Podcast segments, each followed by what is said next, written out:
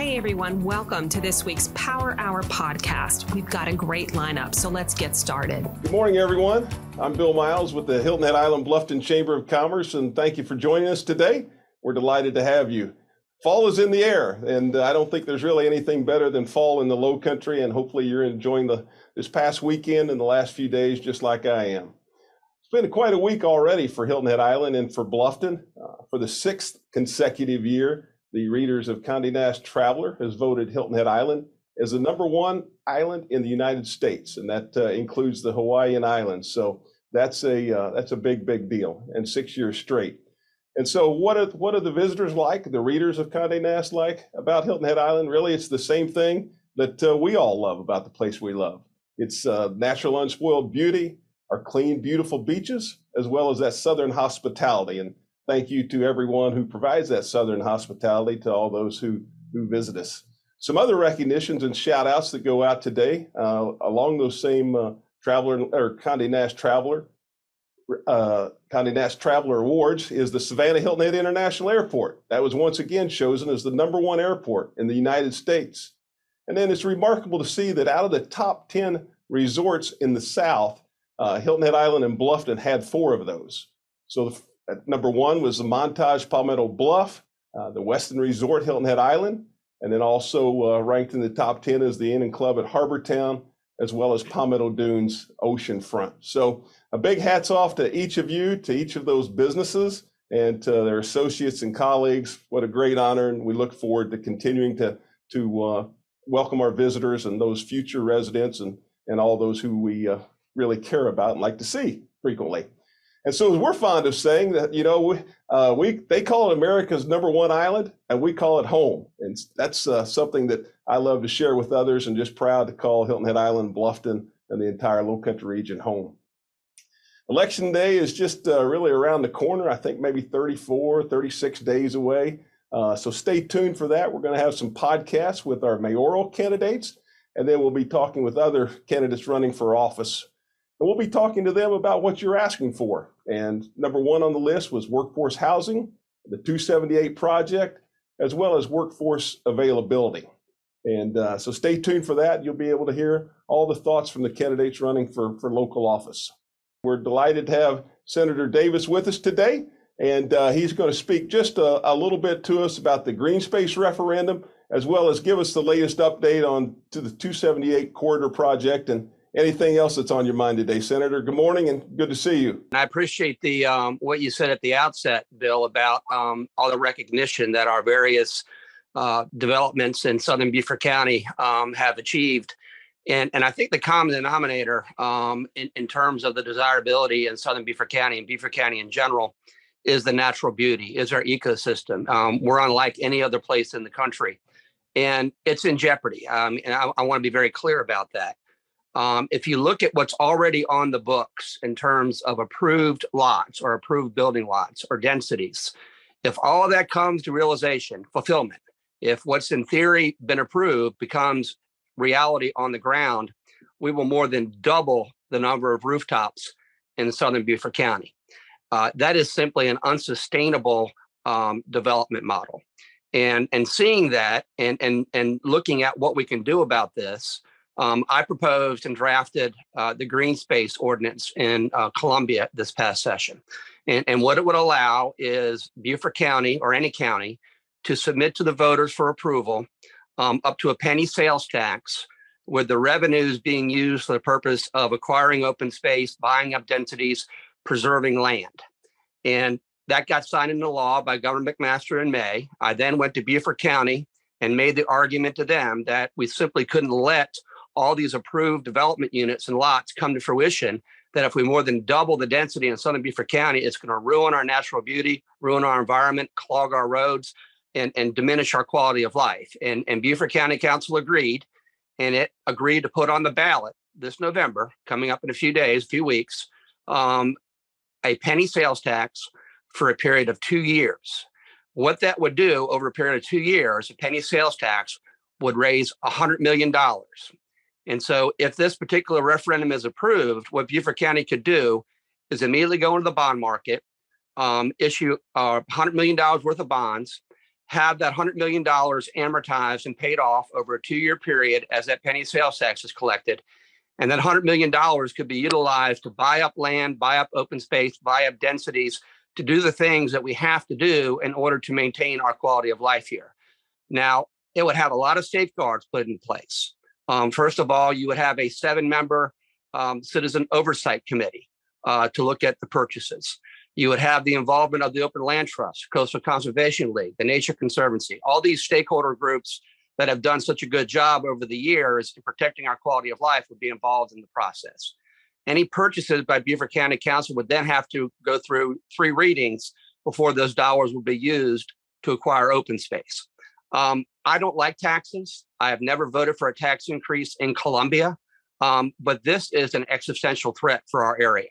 People driving down 170 or 278 can already see it happening. You, you look and see, you know, hundreds of acres being bulldozed, roads being put in, lots being staked out, and houses sprouting up.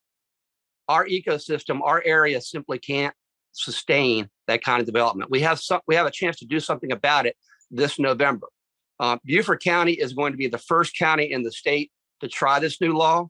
Well, we can take the uh, the reins of this and really kind of guide our own destiny. And so I'm going around to every civic group I can go to, Bill, and trying to convince them that I don't like taxes. I realize it's a tough economic time, but this is truly something that we can't afford to miss. This opportunity we cannot miss. And so um, I agree with you. We have other issues like affordable housing. There are areas uh, that things that we can do in that regard. Um, but right now, immediately, right before us, we have an existential problem in terms of overdevelopment, densities that have already been approved. They're on the books. We can't do anything about them. Local government has already approved them. The only way to control it at this point in time is to do something like this. And I'd be happy to answer questions that you know your members may have. Um, but I'm doing the best I can to give the Beaufort County voters an opportunity to roll this back. All right. All right, Senator. Thank you. Our first question, we do have some questions for you today. The uh, first sure. one's coming from Jesse. And Jesse is asking Will the county ever be able to build or sell on the green space properties? No. Um, the way the statute's been drafted is very clear that, that once these proceeds are used to acquire open space, um, it cannot be then converted by the county to some other subsequent use. It is, is retired it, it is it is it is green space in perpetuity. The statute is drafted that way. So this isn't a situation where these proceeds can be used to buy land and then at some future point in time uh, repurposed or redeveloped. This is to preserve open space, to buy down densities, to maintain our quality of life. Okay, question next is from Susan, and Susan is asking if this is modeled after what the island has been doing for many, many years in terms of buying up land. Yeah, it's it's uh, it's similar to the um, the program Hilton Head has in place that charges a quarter point uh, every time property changes hands, and then those monies are used by uh, the town of Hilton Head to acquire open space. Um, it's actually more restrictive, however. Um, the statute that would authorize uh, this green space penny is very, very restrictive and clear that the land can't be repurposed or used for any other reason uh, than to be open space. I, I, don't know that you have similar uh, restrictions or as tight restrictions on on what the town can do with those revenues. So it certainly is similar in terms of intent, but I would say that the green space penny dollars are more restrictive in regard to what the land can be used for. Senator, another another question that's being asked is uh, uh, asking you to speak a little bit about what you talked about last night at the Hilton Head Island Town Council meeting as far as the 278 corridor and bridge project goes. Yeah, last night the um, the town uh, voted four to three to enter into a memorandum of agreement with Beaufort County um, in regard to uh, doing a further simulation study on um, the scope of the project, or actually from the Moss Creek traffic lights uh, to the Cross Island Parkway, uh, to obtain more data in regard to traffic throughput, um, to to look at the project, uh, to see if any more enhancements or improvements could be made. Um, that's expected, expected to take about six to eight months. Um, and then, re- uh, depending upon what that data and what that study reveals, there could be modifications uh, to the preferred alternative that's been identified by the DOT. Um, the difference between what the town and the county, um, the, the MOAs that they each had passed, was in regard to the scope of work to be performed. Um, the town had passed an MOA that included a scope of work that allowed the independent consultant to look at all other alternatives, even alternatives that had been previously rejected by the DOT. Um, the feeling was that uh, the data that had been relied upon by DOT earlier was inadequate, um, that there were alternatives um, that should be reconsidered. Um, the county uh, scope of work um, was more restrictive in terms of we can look at improving the preferred alternative, we can look at new data, we can try to improve the project, but we're not going to go and revisit alternatives that had previously been rejected. So that was the difference between the two versions uh, between the county and the town. Uh, the county's version was in line with what the DOT said could happen without there being any consequential delay uh, to a request for a finding of no significant impact um, from the federal government. So, um, so that's the reason for the discrepancy or the differences between the two versions. Um, there is an agreement now in place um, to do this uh, independent study on a on a smaller scale. Um, DOT will then presumably go forward and, and seek to get um, an environmental assessment determination of no significant impact. Um, and so that's that's the status of things right now.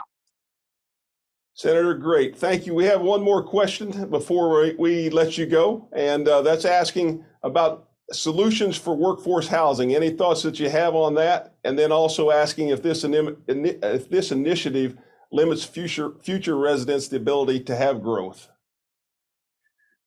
Well, certainly the initiative, if you buy up open space, if you use that money to acquire tracts of land, um, that would constrain future growth because that land would be taken off the books and would not be developed. Um, in regard to workforce housing, you know, really the key ingredient, um, you know, to make workforce housing economically feasible for developers are these low-income housing tax credits or LIHTC tax credits that the federal government provides we can match those and we do match those on the state level. I think last year we had $20 million worth of these of these tax credits available. We really need to up that amount to about 50 to 60 million dollars annually in order for the supply in regard to workforce housing really to meet demand. So that's that's one thing we can do at the state level is increase the number of state tax credits that are available to developers to incentivize them to devote their projects to to affordable housing workforce housing all right, Senator. Thank you. Uh, we appreciate you being with us. We appreciate the work that you do uh, on behalf of all of us, and uh, we'll continue to to hear more and more updates from you as we move along. Appreciate you being. You. I've never talked spoken to anyone who has traveled to more countries than he has states. Um, so we're going to look at uh, uh, Kevin Cassidy today, and Kevin is with the uh, director, there it is, the director of the Bretton Woods and multilateral organizations for the International Labor Organizations for the United States. That's uh, quite a deal. And then prior to that appointment, he served as the Senior Communications and Economic Social Affairs Office for the ILO, ILO Office of the United Nations. From my Midwestern draw to Southern slang, that uh, that's a lot for me to get out. Traveled the world extensively and uh, we're delighted to have him with us today. So he's also, I want to point out, also on November the 11th, we'll be speaking to the World Affairs Council here on Hilton Head Island. And for any of you that would like more information on that and how to be a part of that, Kelly will have that in the chat box. So, Kevin, thank you for being here today. Welcome, and uh, we're delighted to have you. Thank you, Bill. Great. We've experienced problems, you know, during COVID. I think COVID showed the fragility of our uh, global economic system, and of course, our reliance upon, uh, you know, just-in-time delivery, you know, warehousing, uh, which made sense, I think, when things were working well. Uh, but I think now we're in a very difficult spot, and there are multiple reasons why. Um, the obvious one, as we see, uh, extreme weather. Extreme weather, climate change, you know, these have always caused uh, problems for supply chains um, and I think now, when we are seeing uh, Hurricane Ian going on, uh, we see uh, other extreme weather events around the world. You know, this is actually uh, creating big problems. Uh, rivers are running dry around the world. Trying to get goods from the factories to the ports and out to the markets have been a very difficult uh, situation. The second big issue that we're facing now is geopolitical uncertainty. I think you know, people are looking at the war in the Ukraine. Um, of course, um, you know the the uh, inability of them to export wheat to certain markets, and you know the the uh, the wheat market from Ukraine is very important to uh, to continents like Africa and other parts of uh, of Europe. So this you know this uncertainty really creates problems, and if you have uh, you know, sort of low uh, low intensity war, even if it escalates even further. Um, you know, I think one of the things that happens during wartime is that your supply chains are often targeted. So I think we have to be keeping a watchful eye on that. Um, the you know third element that we're looking at in why supply chains are still a bit uh, sluggish uh, is that you know energy shortages, inflation. I mean, we have the finance, fuel, and food uh, concerns that are uh, that are happening right now energy shortages uh, in uh, well in uh, Europe in particular. Um, you know, Germany is the largest economy; it's heavily dependent upon uh, their exports. And if they don't have the energy supplies in order to keep those factories up and going, you know, we're going to see significant uh, delays in the global supply chain.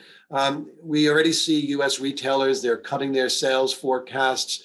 UK uh, car makers are really worried about their output. Uh, they're not being able to access um, the uh, chips that are necessary. You know, all of the uh, additional functions in our cars today require to have chips with firmware embedded into that. Um, uh, again, back to geopolitical. Most of our um, most of our chips today are made in Taiwan. It's the biggest supplier of chips, and of course, uh, with the situation in China, looking at Taiwan, and of course the uh, the U.S. president's response to that um, you know, we we have some uh, some problems ahead that I hope that we'll be able to overcome. Uh, the last two that we're looking at is. Uh, I'll use the word labor unrest. I, I, think it's uncertainty more accurately. Um, you know, the rising cost of living, you know, workers demanding wage increases, people reevaluating, not, you know, resigning, but reevaluating what work means to them um, in some of the jobs that we uh, that we take for granted. You know, the waiters, the people who are stocking shelves, the people who are you know driving buses or taxi cabs, and so um, a, a, lot of them were kind of looking at their life and seeing, you know, uh, do I really want to work, you know, 40, 60, 80 hours a week and just making a living for myself, working two or three jobs? And, you know, many people today uh, realize that you need a two income family uh, if it is a single parent headed household or you're an individual getting started in your world of work um, you know, it's very hard to find those wages that are going to be able to afford the housing that you need. Many of the people in big cities uh, who are servicing those cities, you know, whether they are working for the municipality in terms of bus drivers or policemen or firemen and uh, sanitation workers, uh, others who are working in service industries, working in retail shops, working in domestic services. And so, I mean, they can't even live in the city. So they're outside. So they really can't feed back into the uh, into the economy uh, because they are moving further and further away with less reliable transportation for themselves. Higher fuel costs are all impacting on that. And then, of course, you know, overall, you know, the pandemic has really, um, you know, put a lot of people out of work. Um, so we're really kind of struggling to get back to the numbers that we had before. Um, but it gives us an opportunity to sort of reevaluate how do we move forward together. So uh, I could talk a bit about that, but I'll, I'll pause there in case you have another question to pepper me with, please. Yes, Kevin, just a couple questions before we move forward to that. One of the questions just coming in is from Jason. Uh, you mentioned a little bit about workforce and asking is what's your take on workforce issues in the U.S. and any possible solutions you might have in mind? Right. Um, I think if I had the ultimate solutions, I'd be Secretary General of the UN, but I will try my best to give this. I think what we're looking at is that there were a number of mega drivers of change uh, before COVID 19 had hit. Uh, and one of those was digital transformation. And I think the US, which is really engaged in what we would characterize as an innovation economy, right? I mean, agriculture, manufacturing, uh, finance, knowledge, and innovation. We're at the high end of all of this. And digital technology and innovations are taking place around the world, but the US has been a leader on most of this. For a fact, microchips were invented in the US. So I think what we're looking at is how do we retool the future workforce to have these um, you know, future-proof skills? And this is not going to happen overnight. You know, most universities will provide you with a, uh, a, a, certificate, uh, but I think today you know, people are seeing the need to go to higher end activities and go for master's degree or go for credentialing in areas uh, in the digital technology. Now, that doesn't mean that there aren't jobs for people in trades. I mean, I think someone who paints a bridge, someone who builds a road, someone who swings a hammer, they can, an electrician, you can earn a very good living. And in some instances, the general contractors will make more than a professional such as myself and my jobs. Um, but it is the protection of those workers as well that the ILO looks at in terms of the fair remuneration, maybe their benefits, and uh, and of course pensions, because uh, I don't know if the future generations will be able to ever retire. So we need to look at skilling and skills forecasting. So I believe that it's really important for businesses and the government and academic institutions or educational institutions to get together to look at the skills that they are look that they need for the future. Now, what we see with most employers and the uh, Society for Human Resource Management was speaking about this recently, that it's not only just the technical skills uh, in particular areas and high level skills, but it's also those cognitive skills that you get, you know, through the liberal arts education. So this is about teamwork, communication, problem solving, innovation. I mean, these are absolutely essential for moving forward. So I do believe that we need to get the governments, the, the employers, uh, even the trade unions, because trade unions credential their workers. And if anyone has had renovation on their home, you know it's better to have somebody who actually is trained on it rather than just believing that somebody who comes into your house actually has that skill set. So credentialing is very important. Forecasting for the skills in the future are very important. Um, but let's not give up on the uh, the trades because I believe that the trades will offer a very good opportunity uh, for many people as well too.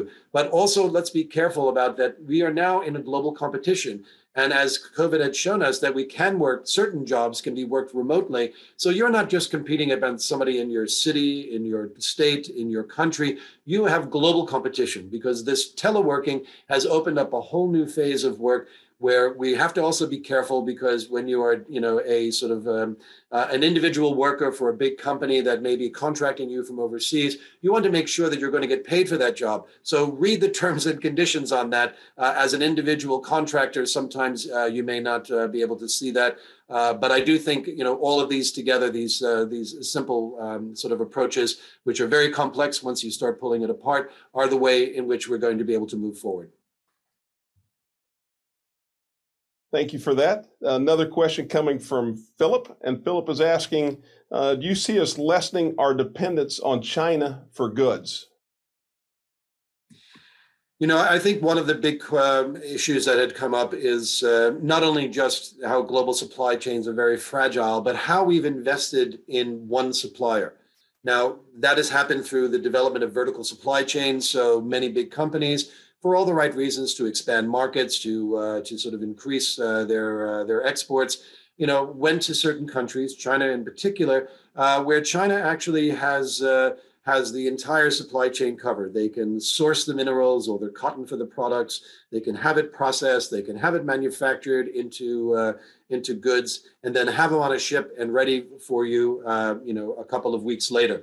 Um, you know, when we see that, we are also worried that we become very dependent on that. So there is a move towards reshoring and nearshoring. There's a lot of discussions, for example, uh, in the White House, uh, Vice President Harris had uh, developed a uh, root causes strategy for Central America, uh, making obviously the Americas hemisphere uh, stronger and more self-reliant on one another. Uh, but it's not easy just to shift overnight after 40 or 50 years of building up your uh, footprint in other countries. So to retool, to retrain, to have the investments going on, uh, it's it's not a panacea. It's not going to happen overnight. Um, but I do think what's happening now that we do see is that employers are starting to realize that you need a multiplicity of, um, of providers for yourself, everything from the raw materials to the production manufacturing of that. Uh, we're also seeing that businesses are taking more attention and more care to have greater visibility within their supply chains. Most companies today don't see beyond the first tier or the second tier at most. Uh, but as people in this uh, business know, that you know you could have thousands of employers uh, working on that. That that provides an opportunity for small and medium-sized enterprises in the United States, uh, particularly uh, women-headed businesses uh, that can actually provide inputs into those global supply chains uh, or supply chains just more generally for the US. So I think we can build resiliency into that. And we need that resiliency sustainability in order not to be held hostage to the geopolitical problems or the transportation problems or pathogens that go out and destroy the entire global economy.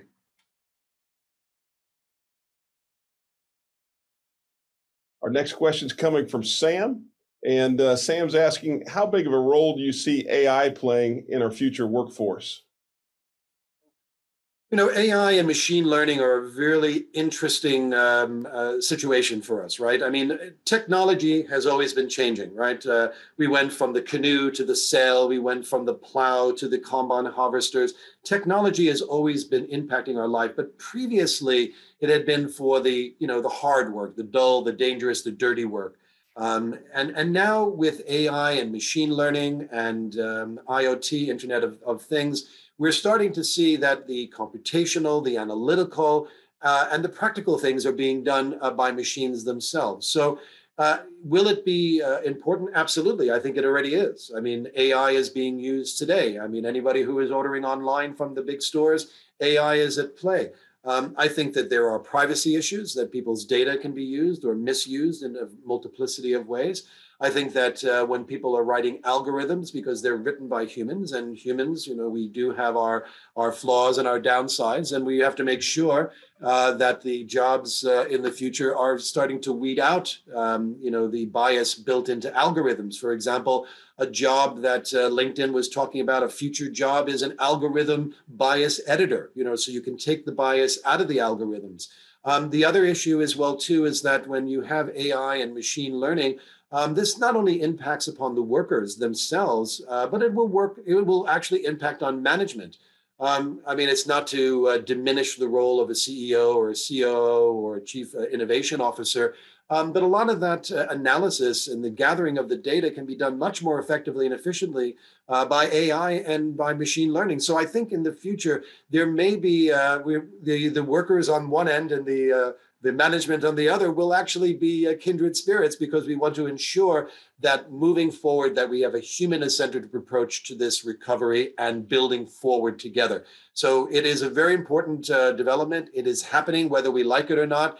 Uh, it is already into our, our mainstream. I just hope that we make sure that the rules that are control that are um, guiding and regulating that uh, actually remember that it is the person who is at the center of the whole equation itself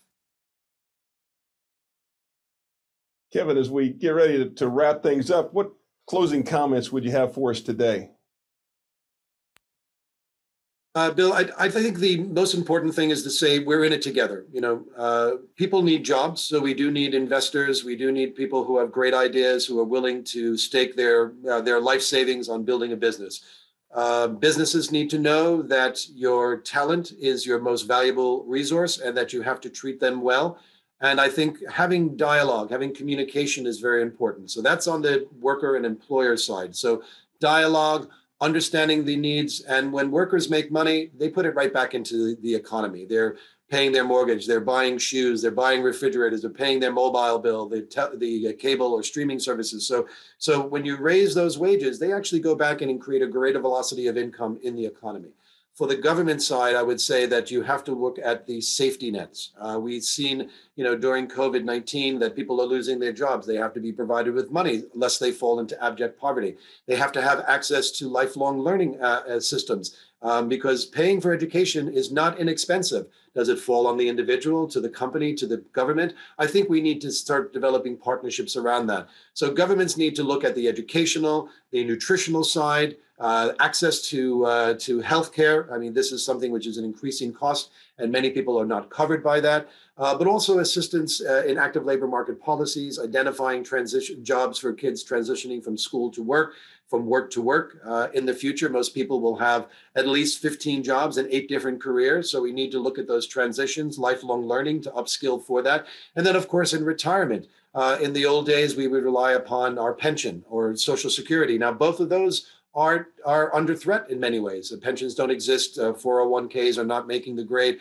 So we don't want to go back to the world where everybody has to work until they expire. We want to ensure that people can actually enjoy the uh, benefits of and the uh, and the uh, what they've generated their whole life for their work. So there's a lot of interlocking parts. We're in this together. Let's not see ourselves as enemies, but as allies and partners. Kevin, thank you. Thank you so much. Extremely informative. And I want to remind our listeners that uh, you'll be part of the World Affairs Council uh, Distinguished Pro- uh, Speaker Program on November the 11th. So that information is in our chat box. And if you'd like more information on that, uh, Kevin will be doing a much deeper dive on, on the sub- some of the subjects we discussed today. And Kevin, I look forward to being a part of that and uh, just terrific information. And thank you so much for being with us today. Thank you, Bill. Looking forward to working with you again. Very well. Okay, as we move forward, we uh, we look back a little bit to last week and know that we are very, very fortunate in how we dodged another uh, hurricane with just a, a, small brush. And our thoughts and prayers certainly go out with those in, in Florida today and and uh, those in South Carolinians that were hit, as well as other areas. I want to give a shout out to the Hilton Head Island Rotary Club. Uh, yesterday, they left for South Florida with supplies, uh, everything from baby formula to brooms and everything else in between. So, thank you for all who donated to that, and then also uh, very much appreciative of the Rotary Club uh, making that trip with, with the supplies. And so, usually in June, we're talking about hurricane predictions at the beginning of the season. And we thought it'd be interesting today to have meteorologist John Wetherbee with us. He's here to give us a little insight onto uh, how the professionals decide really where the best where the where the storm's going to go and what the best sources of information uh, will be. And many of you might re- remember John, uh, John Wetherbee, who is also known to us and finally is Big John Wetherbee. Uh, now he's consulting with uh, different businesses throughout not only South Carolina and Georgia, but really the country. And uh, John, thank you for being with us today tell us what, uh, give us a recap of last week and also what you see moving forward. Well, I have to remind everyone immediately we're not done. There's more of the hurricane season to come. And I always like to suggest at the same time, boy, it'd be nice if we don't have any more storms. And there's certainly nothing that's pressing our way. But I greet you with 61 degrees, a north breeze at seven on the island.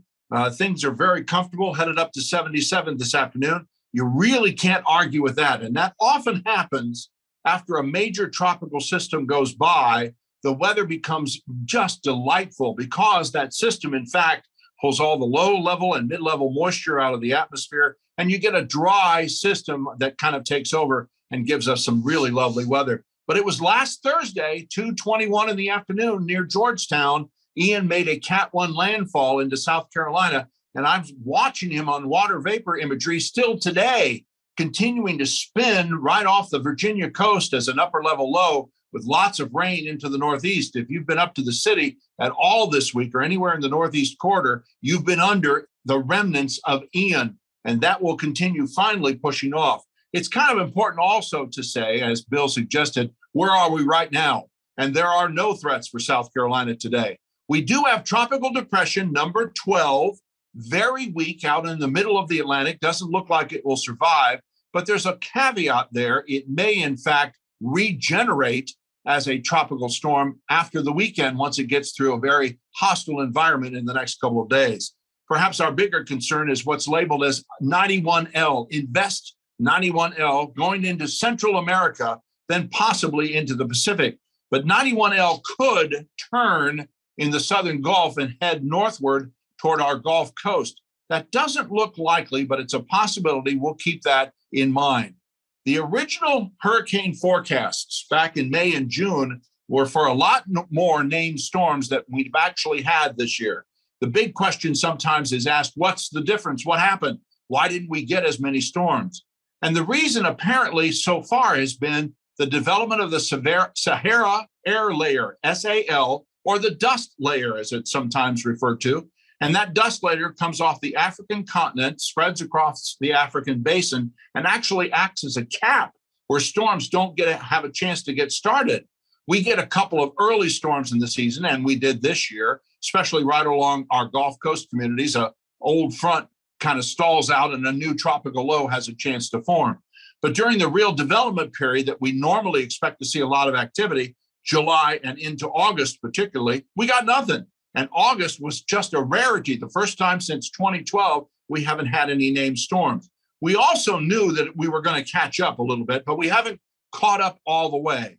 But we are now up to the 12th storm. We've had several named storms and a couple of majors now, including Ian. Ian was massive, not only massive in terms of its strength, the wind strength, which is now officially 140 miles an hour at landfall, but also in the size or scope of the storm and the area that it covered. Our Georgia and South Carolina communities had impact with Ian's wind fields, which extended out as far as 470 miles. Yes, Hilton Head was under a tropical storm warning for a period of time. Yes, we got lucky as the storm continued to be pushed farther and farther to the east with all the heaviest weather on the east side of the storm, impacting not only the Pee but up into North Carolina and continuing to pour on Virginia and portions of the Northeast. Yes, we will get another hurricane of some fashion at some time. The expression is it's not if, but when. So, as planners, as organizers, as managers, as folks who are, as Kevin suggested, don't have a chance to retire yet, or perhaps just don't want to, like me, I enjoy this too much. But as we plan moving forward, don't lose your focus on the fact that we still could have some tropical interaction, some tropical storms, even perhaps a hurricane. And the easiest way to remind you of that is in 2016 with Hurricane Matthew, which came right up the Florida, Georgia, and South Carolina coasts before turning uh, farther out into the Atlantic. The other question we get quite a bit is how do you predict these kind of storms? How do you get any better at predicting these kind of storms? And may I also offer an opportunity to say to you, you need to have more knowledge about what's happening with these storms. Sometimes folks go, Oh, I know all about hurricanes. Great. Then what are you doing to be safe? What are you doing to protect your family? What are you doing to protect your business?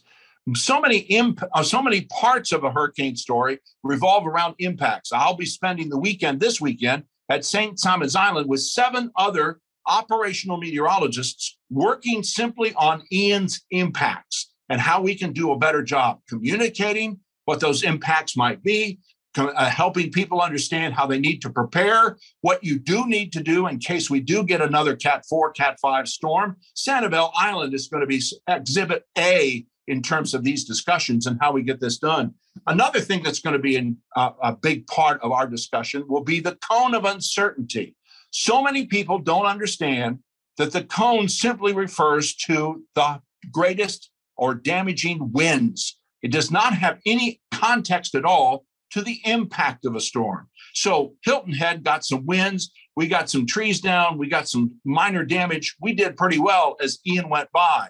The other side of the storm was not so fortunate in terms of our South Carolinian neighbors to the north and up through North Carolina.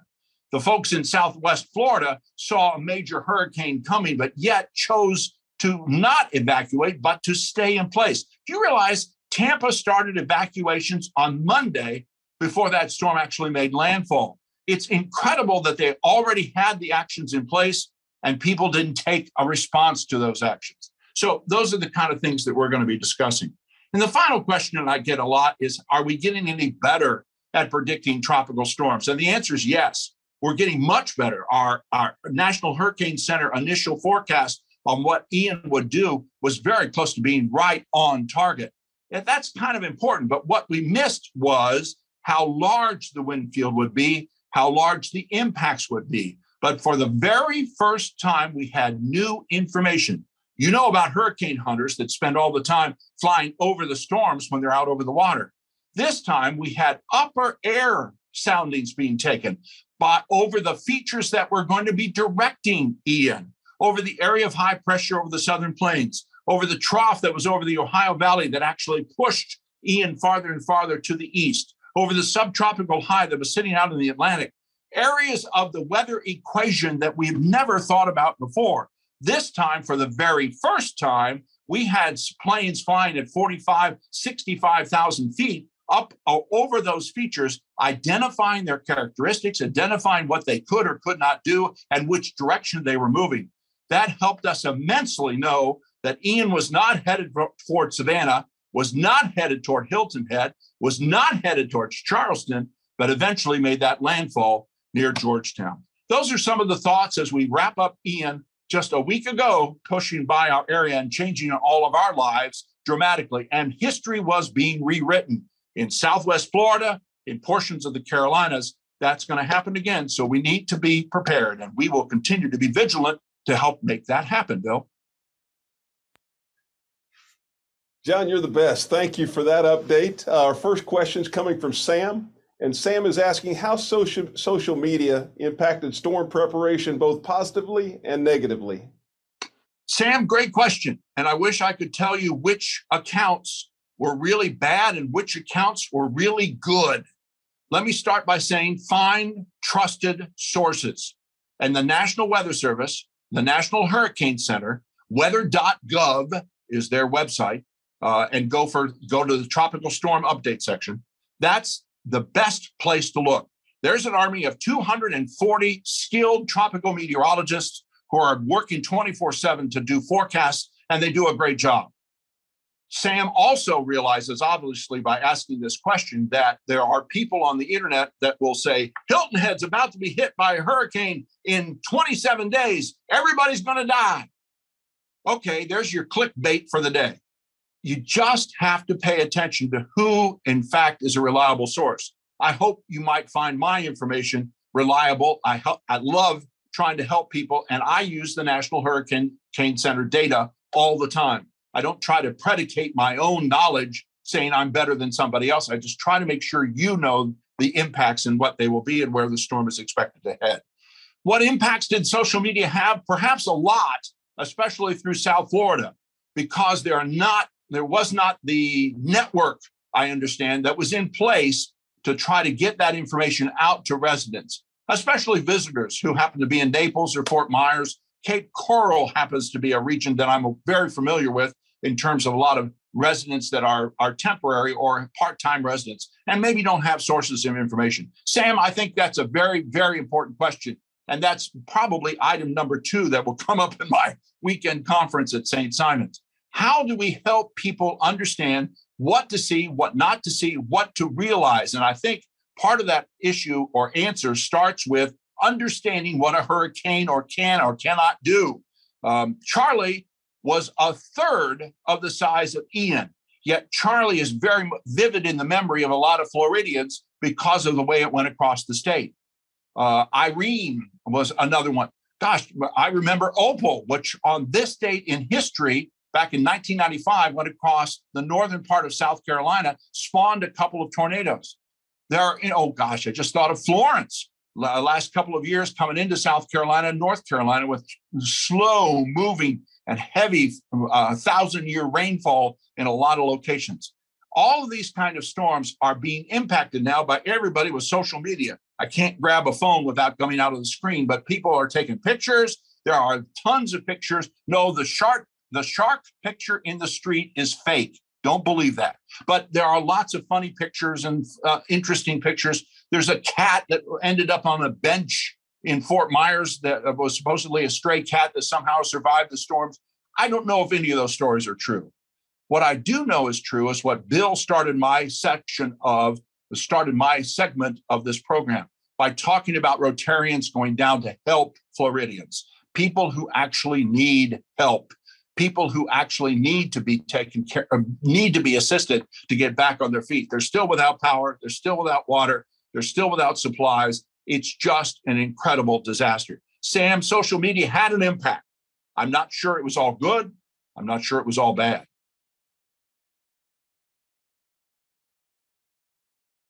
Thanks, John. Another question from Lewis, and Lewis is asking How high was the storm surge when Ian first hit land in Florida?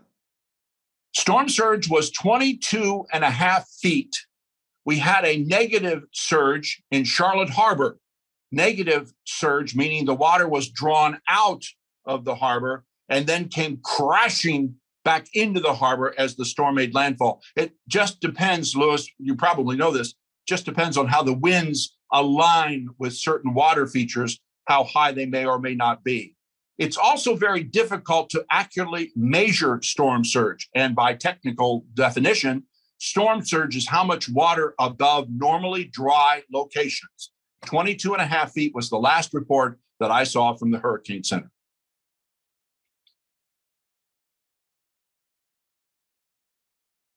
All right, another question is coming from Scott, and Scott is asking about the spaghetti models. Uh, spaghetti models are pre- prevalent and uh, online. How reliable are they, and should we continue to follow those? Sure, uh, and, and, and you're welcome to follow them. Just understand they're not the gospel. Just understand that let me give you an example. The American model, what's called the GFS, um, it puts out an ensemble of model uh, summaries or solutions. And that ensemble is part of all those lines that you see going in all different directions because the input to each model solution has different parameters. Uh, we've learned over the years the different biases with the European model, with the American model, with the Canadian model. I like the Navy model a lot. I think they do a good job and have been in place for a very long time, if that's helpful to you.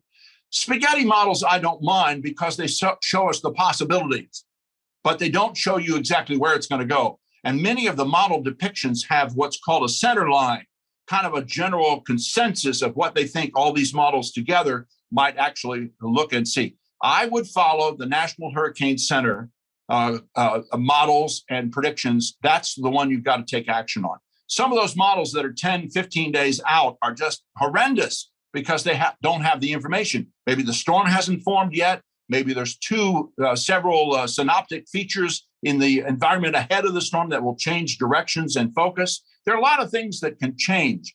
Watching the spaghetti models, okay, that's fine. Don't let yourself get nervous or worried about a model that says something's coming to Hilton Head yet. You've got to wait. Um, it, it's and for a short period of time there, the National Hurricane Center line up this cone of uncertainty was headed right to us. But we all knew that was going to shift farther and farther to the right. We were very, very blessed that it got even farther to the right, that it gave us very few impacts on the wraparound. But um, uh, if you watched the spaghetti models when Ian was first starting to form uh, west of the or east of the Leeward Islands, you thought, "Good grief, that's headed to Texas." Well, that's where the original models said it was going to go. Let's. Uh, we have one more question for you, and yes. this is coming from Greg. And Greg is asking: We hear the phrase "dirty side of the storm." What yep. does that mean? Great question, and very important for planners and managers everywhere. As you look at the storm's track, the right front quadrant of that storm in this hemisphere, that's the right side of the storm, is the dirty side of the storm. It has the strongest winds, it has the heaviest rains. Also, in this part of the world, we are often uh, having to deal with wind shear, southwest to northeast wind shear which is blowing the heaviest storms off to the upper right side. The back side of the storm is called the clean side of the storm because it has less impact. Okay. As Ian went by, Hilton Head was on the clean side of the storm. You see the difference? But the dirty side of the storm is where the heaviest rain is. When Fiona went by Puerto Rico, it didn't hit Puerto well, it clipped Puerto Rico in the southwest corner. But when Fiona went by, the dirty side of the storm was over Puerto Rico, and they got all of that incredible, devastating rain along with some gusty winds. The dirty side of the storm is normally in this hemisphere considered the right side of the storm, especially the right front quadrant. And that's where you're most likely to get isolated tornadic activity as well with any landfalling storms. Good question.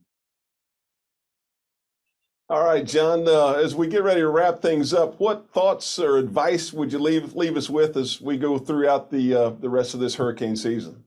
Very quickly, we're not done. And we're not done till November 30th. That's the technical end of the hurricane season. So we've had named storms in December, in January, in April, way apart. And, and, and as, as warm as the North Atlantic is, where we've had a couple of storms form this year, that may happen again this year we'll have to watch that carefully. But my thought is we're lucky enough to be in paradise, but you must be prepared. I don't want to be the guy that goes, Oh, I'm going to cry wolf. I'm going to cry wolf. But I am going to continually remind you to make sure you're prepared with your life, with your family, with your business in case any tropical storms come our way.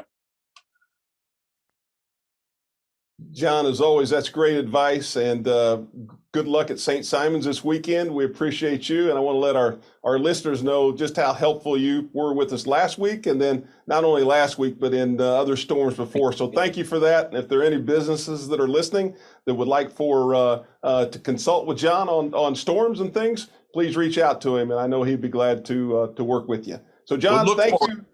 Keep up the good work, and we really appreciate you. All right, that was John Wetherbee, and uh, uh, talking all things about storms. As we get ready to close today, I want to just remind everyone that if you're not already following us on social media, please do so. That's a great way to uh, keep up with the latest community news and events. And then uh, also want to remind people that uh, are the CJ Cup. It's going to be happening at Congaree October 20th through the 23rd. If you haven't gotten your tickets for that, you might want to think about doing so. And then we're in fall. Spring's just around the corner. The RBC Heritage presented by Boeing. Uh, one wanted to mention that ticket sales uh, are going well there, and it was a sellout last year. And so you want to jump in, get your tickets early at, for the RBC Heritage.